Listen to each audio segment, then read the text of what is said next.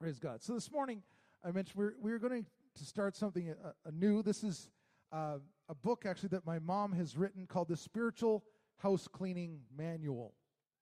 How to spiritually clean your house. So this has got a, a little different approach. Praise God. So, by way of introduction, did you ever wonder where all the dust comes from? How the dishes pile up so fast? My wife and I have been astounded. We're like, how is it we do a full load of dishes in the dishwasher every day?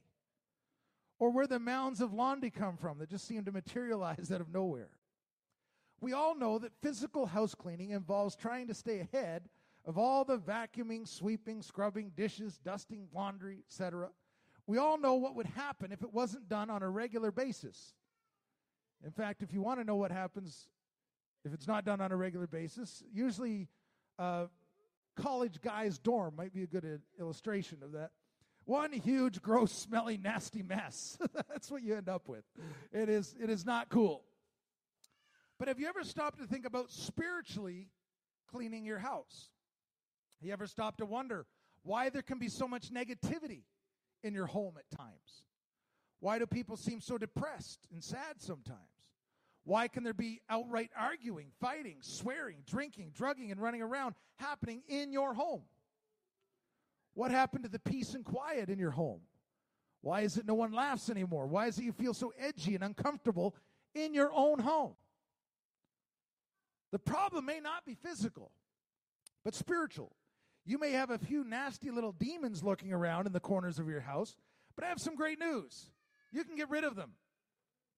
The devil and his demons have only one goal for you personally, your family, and your home, and that is total destruction. Jesus said, The thief comes to kill, to steal, and destroy, but I have come that you might have life and life more abundantly. Praise God. So demons love to play havoc with you and your family, robbing you of your love for one another and the joy that comes with having a home that is filled with peace and contentment. Demons are uninvited guests, intruders, and thieves that have broken into your home, and you do not have to put up with them. Like Jesus right out stated that in the verse we just quoted from John 10 10, that the thief comes to kill, to steal, and destroy. So these are thieves, they're unwanted guests. Demonic activity may be the reason why so many homes are breaking up today separation, divorce, suicide, stepkids, stepmoms, stepdads, you name it. It's all, where do all these brokenness in homes come from? It very may well be the work of Satan.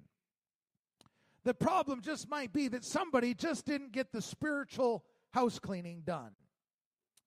The difficulty lies in the fact that most people just don't realize they can spiritually clean their house, that they have the spiritual authority to clean their home, and that they can keep it clean and make it very spiritually unattractive for demons. I like that. Devil comes by my house, he looks, oh, I don't think I'm going in there. I'll go to the neighbors. There's just, I don't want to be around that one. You really can hang out spiritual signs saying no demons allowed. All spiritual trespassers will be rebuked, bound, and cast out at the first shiver. If you've never spiritually cleaned out your home, you may be looking at quite a spiritual mess. And just like a physically messy house, it will take time to clean it. But don't despair. If you take your time and are faithful to the task, you can have a spiritually clean home. Love, joy, and peace can and will be restored.